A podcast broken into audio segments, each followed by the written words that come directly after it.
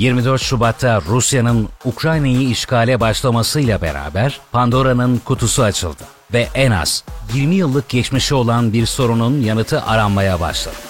Сам факт, что мы готовы не размещать войска НАТО за пределами территории ФРГ, дает Советскому Союзу твердые гарантии безопасности. Где эти гарантии?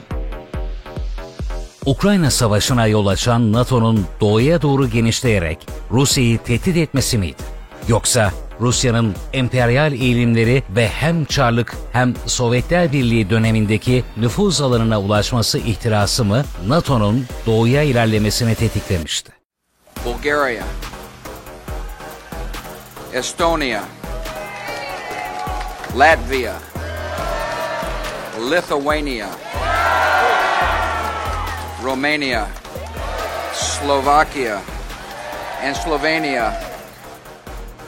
Yumurta mı tavuktan yoksa tavuk mu yumurtadan çıkar sorusuna benzeyen bu denklemin çözümüne samimi cevap vermeyen taraflar kendi cephelerini konsolide etme çabası içerisindeler.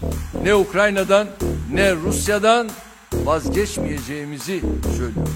Bu denklemi çözmek için her iki tarafla diyaloğu sürdürmek isteyenler ise taraf olmayan bertaraf olur mantığının kurbanı olmamak için kıldan ince, kılıçtan keskin diplomasi sanatında maharetlerini sergilemeye çalışıyor. Я покидаю свой пост с тревогой, но и с надеждой, с верой в вас, вашу мудрость и силу духа. Ukrayna-Rusya krizinin kökenleri 1988-1991 arasında Sovyetler Birliği'nin parçalanma sürecinde yatıyor. 25 Aralık 1991, Mihail Gorbaçov'un istifasıyla Kremlin Sarayı üzerinde dalgalanan Sovyet bayrağının varlığı son bulurken Moskova'da iyimserlik hakimdi. Мы наследники великой цивилизации, и сейчас от всех и каждого зависит, чтобы она возродилась к новой, современной и достойной жизни. Gorbaçov'a göre dönemin Amerikan Dışişleri Bakanı James Baker ve Almanya Başbakanı Helmut Kohl, NATO'nun doğuya doğru genişleyemeyeceği konusunda Sovyet liderliğine söz vermişlerdi. Daha sonra Rusya Devlet Başkanlığı koltuğuna oturan Vladimir Putin'in 2007 yılında Münih Güvenlik Konferansı'nda yaptığı konuşmaya göre Almanya'nın doğusunda bir NATO askeri gücü bulunmayacağına dair güvenlik garantilerinden bahsedenlerden biri de yine Sovyetler Birliği dağılırken NATO Genel Sekreterliği görevinde bulunan Manfred Werner'di.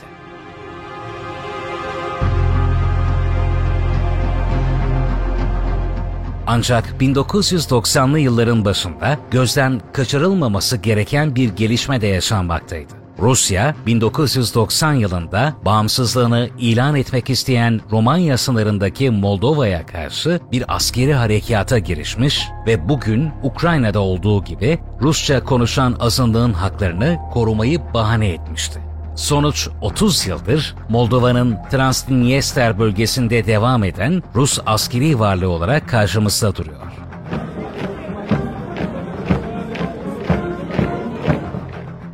Hatta bugün Rus ordusunun Ukrayna'ya yönelik askeri harekatının Karadeniz kıyısındaki liman kenti Odessa'yı hedef almasının bir sebebi Kiev yönetiminin Karadeniz'de bağlantısını kesmek olduğu kadar Transdniester'le kara bağlantısını da tesis etmek.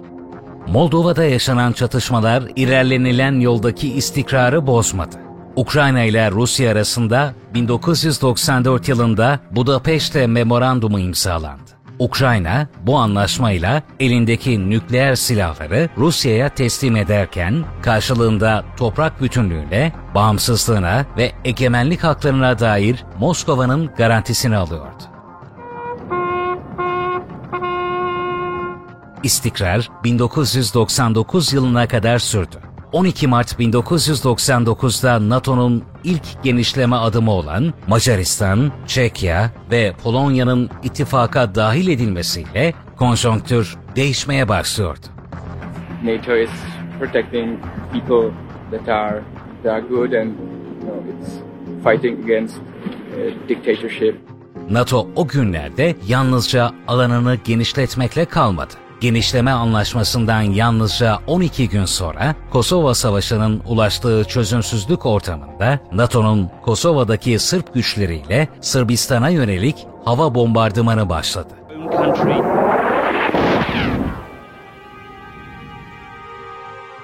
Haziran 1999'a kadar devam eden NATO harekatı yalnızca Sırbistan'ı değil, Rusya'nın Batı Balkanlardaki nüfuzunu da hedef aldı.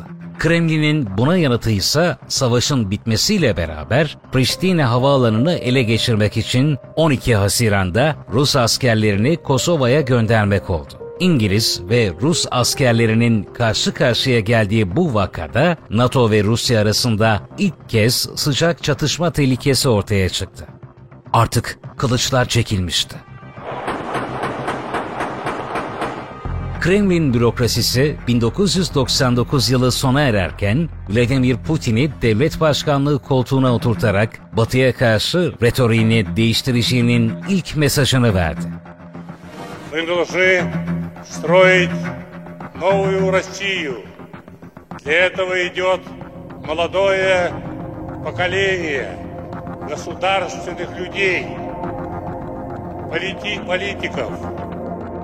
2004 yılına kadar örtülü bir şekilde devam eden, hatta Amerika Birleşik Devletleri'nin 11 Eylül saldırılarının ardından Afganistan'daki Taliban rejimini devirmek için Rusya'yla işbirliğine gitmesiyle yumuşamanın kıyısına gelen gerilim, Russia is not the enemy of the United States. NATO'nun 5. genişleme kararıyla önlenemez bir şekilde ivme kazandı.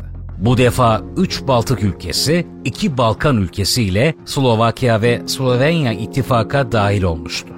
When NATO was founded, the people of these seven nations were captives to an empire. They endured bitter tyranny. They struggled for independence. They earned their freedom through courage and perseverance. NATO'nun bu genişleme hamlesiyle beraber Rusya'nın Ukrayna politikasında da değişiklikler başladı. Eş zamanlı olarak Ukrayna'nın başkenti Kiev'de de turuncu devrim rüzgarları esmekteydi. 31 Ekim'den 26 Aralık'a kadar devam eden devlet başkanlığı seçim süreci bugünün savaşının temellerinin atıldığı günlerdi. Rusya yanlısı Başbakan Yanukovyç'in karşısına çıkan bağımsız aday Viktor Yushchenko'nun kampanyasını yürütürken zehirlenerek Viyana'da tedavi altına alınması sürecin en karanlık günleriydi. Як слідство говорить, отрута була додана до рису, який подавався тоді на стіл. Yushchenko'nun 5 Eylül 2004 tarihinde o sırada Ukrayna Devlet Güvenlik Servisi Başkan Yardımcılığı görevini yürüten Volodymyr Satsyuk'la yediği yemekte zehirlendiği öne sürüldü. Hakkındaki suçlamalar nedeniyle Ukrayna'yı terk eden Satsyuk'un Rus vatandaşlığı aldığı ve Moskova'da yaşamını sürdürdüğü iddia ediliyor. Do you think that Vladimir Putin himself gave the order for you to be poisoned?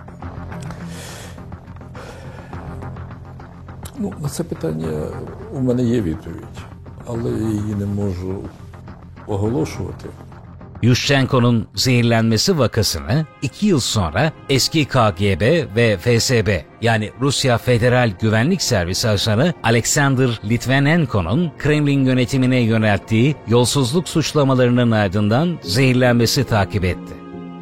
Litvinenko, Yushchenko kadar şanslı değildi. Zehirlenmeyi yüzünün deformasyonuyla atlatan Yushchenko'dan farklı olarak Litvinenko, vücuduna nüfuz eden radyoaktif zehir nedeniyle 22 günlük hastalık sürecinin ardından yaşamını yitirdi. Смерть человека – это всегда трагедия. Я приношу свои соболезнования близким господина Litvinenko, его семье. Ukrayna'daki iktidar mücadelesine dönecek olursak, 2004 yılının son günlerindeki seçimi önce Putin'in desteğine sahip olan Viktor Yanukovyç'in kazandığı açıklandı. Batılı ülkelerin destek verdiği itirazlar sonucu ikinci turu tekrar edilen seçimi bu kez Avrupa Birliği ve Amerika Birleşik Devletleri tarafından desteklenen Viktor Yushchenko kazandı. Bu sonuç Rusya ile Ukrayna arasındaki gaz savaşının başlangıcı oldu. Türkiye'de bu vesileyle Rusya-Ukrayna kriziyle tanıştı. O yıllarda Türkiye'nin Marmara bölgesi enerji ihtiyacının büyük bölümünü 1987 yılından bu yana faaliyette olan Rusya, Ukrayna, Moldova, Romanya, Bulgaristan üzerindeki batı hattından gelen doğal gazla karşılamaktaydı. Kiev yönetimi üzerindeki siyasi kontrolünü kaybettiğini gören Rusya, 2005 yılından itibaren doğal gaz sevkiyatını silah olarak kullanmaya başladı. Taraflar arasındaki tansiyon yükseldikçe Rusya doğal gaz sevkiyatını azaltıyor, bu da Türkiye'nin endüstri bölgesi olan Marmara'da kış mevsimlerinde ısınma ve enerji üretimi sorunlarına yol açıyordu. Türkiye, enerji güvenliği için kendisini giderek Rusya-Ukrayna çekişmesine dahil olmak zorunda hissetti. Ancak verilen ödünler yetmiyor, Moskova doğal gaz için her pazarlık masasına oturuşunda Kiev'deki yönetimi biraz daha köşeye sıkıştırıyordu. 2007 yılına gelindiğinde Münih Güvenlik Konferansı'na ilk ve son kez katılan Putin, burada yaptığı konuşmada bir kez daha NATO'nun Rusya'ya söz verdiği güvenlik garantilerini hatırlattı. Хотел бы привести цитату из выступления генерального секретаря НАТО господина Вернера в Брюсселе 17 мая 90 года.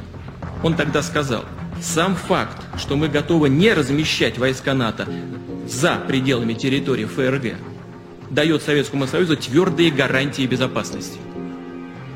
Где эти гарантии? Kuzey Atlantik İttifakı, Putin'in son uyarısını ciddiye almadığı gibi genişleme hedefini Kafkaslara kadar uzattı. Gürcistan'ın Kuzey Atlantik İttifakı'na dahil olma sürecine karşı Rusya ilk kez silaha sarıldı. Güney Ossetya ve Abazya ile olan ilişkilerini gerekçe olarak sunan Moskova, 1 Ağustos 2008'de başlattığı savaşta kısa sürede başkent Tiflis'in kapılarına dayandı. Rusya'nın ezici askeri üstünlüğü ve Batı dünyasının hazırlıksızlığı Gürcistan'daki siyasi dengeleri de alt üst etti. Rusya hem NATO'nun hem de Avrupa Birliği'nin Gürcistan üzerinden Kafkaslara el uzatmasını engelleyecek bir sonuçla sahadan ayrıldı. Karadeniz'i NATO ile Rusya arasında bir çekişme alanı haline getiren bu çatışmadan sonra Türkiye-Ukrayna ilişkilerinde başlayan yakınlaşma 2011 yılında Yüksek Düzeyli Stratejik Konsey'in kurulmasıyla stratejik ortaklık düzeyine yükseldi. NATO ile Rusya arasındaki nüfuz alanı mücadelesi de bu sırada gelişmeye devam ediyordu. This is a special moment in the hopeful story of human liberty. As America formally declares its support for Albania and Croatia's entry into NATO. 2009 yılında Arnavutluk'la Hırvatistan'ın NATO'ya katılması, Moskova'nın Batı Balkanlar'da ayağını koyabileceği coğrafyanın daha da daralmasına yol açtı. We strengthen America's partnership with nations that once found themselves in the shackles of communism. We rejoice in taking a major step toward welcoming the people of Albania and Croatia into the greatest alliance for freedom the world has ever known. 2013 yılına gelindiğinde yalnızca Rusya ile Ukrayna arasında değil, Batı ile Rusya arasında en derin kırılma süreci başladı. 21 Kasım 2013 yılında Ukrayna Devlet Başkanı Viktor Yanukovych'in Avrupa Birliği ile ortaklık anlaşmasını imzalamaktan son anda vazgeçmesi hem ülkesinde hem de uluslararası toplum nezdinde deprem etkisi yarattı.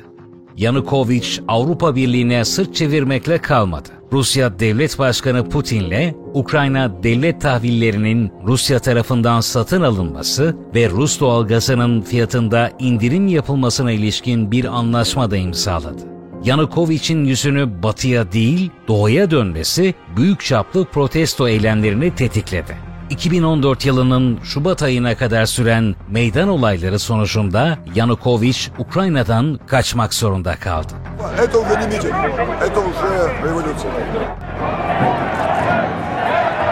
Kremlin, Kiev üzerindeki etkisini yitirdiğini görünce 1990'da Moldova'da olduğu gibi Rusça konuşan azınlık kartını bir kez daha sahaya sürdü. Крым – это наше общее достояние и важнейший фактор стабильности в регионе. И эта стратегическая территория должна находиться под сильным, устойчивым суверенитетом.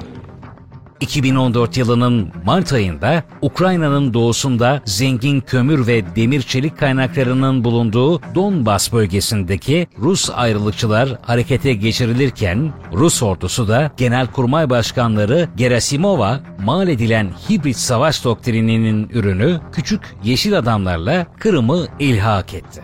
Rusya bu hamlesiyle Karadeniz'in en önemli deniz üssü Sivastopol'u ele geçirip, ertesi yıl Suriye'deki Esad rejimini ayakta tutmak için başlatacağı askeri operasyonun lojistik ayağı içinde önemli bir atlama tahtası elde ediyordu. NATO ve Batı dünyası Gürcistan'dan sonra Ukrayna'da da tıpkı 1956'da Macaristan'da ve 1968'de Çekoslovakya'da olduğu gibi hem hazırlıksız hem de tepkisiz yakalandı. Kırım'ın ilhakı ve Donbas'ın %33'ünün Rus ayrılıkçıların kontrolüne geçmesinden sonra Ukrayna-Rusya ilişkileri 2019 yılına kadar stabil düzeyde seyretti.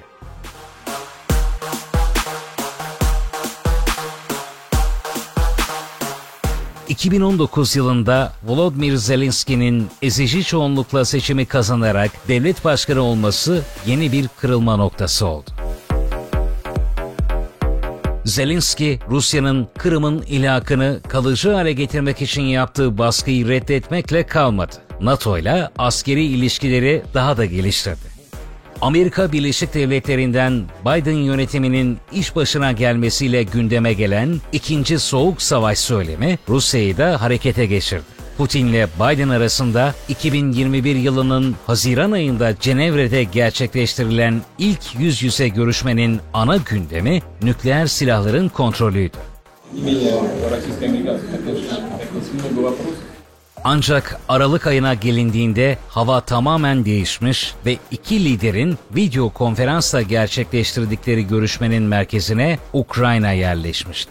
Zelenski'yi devirmek için Ukrayna'da darbe planladığı iddiaları, Rus ordusunun Ukrayna sınırına yaptığı askeri yığınak, NATO'nun hem hava hem deniz unsurlarıyla Karadeniz'e daha fazla giriş çıkış yapması, 2021 yılının ikinci yarısında Ukrayna'daki savaşın yaklaştığına dair işaretlerdi.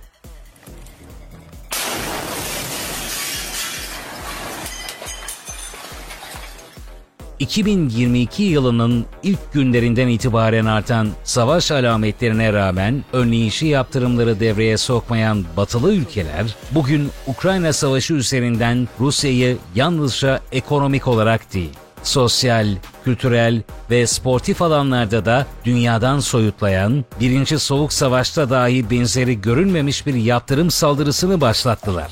And as Putin continues his merciless assault, the United States and our allies and partners continue to work in lockstep to ramp up the economic pressures on Putin and to further isolate Russia on a global stage. Rusya kısa vadede Ukrayna savaşını kazansa dahi uzun vadede hem Rus halkının hem de uluslararası toplumun dengelerini sarsacak bir ekonomik kriz, gıda krizi ve enerji krizi kapıda.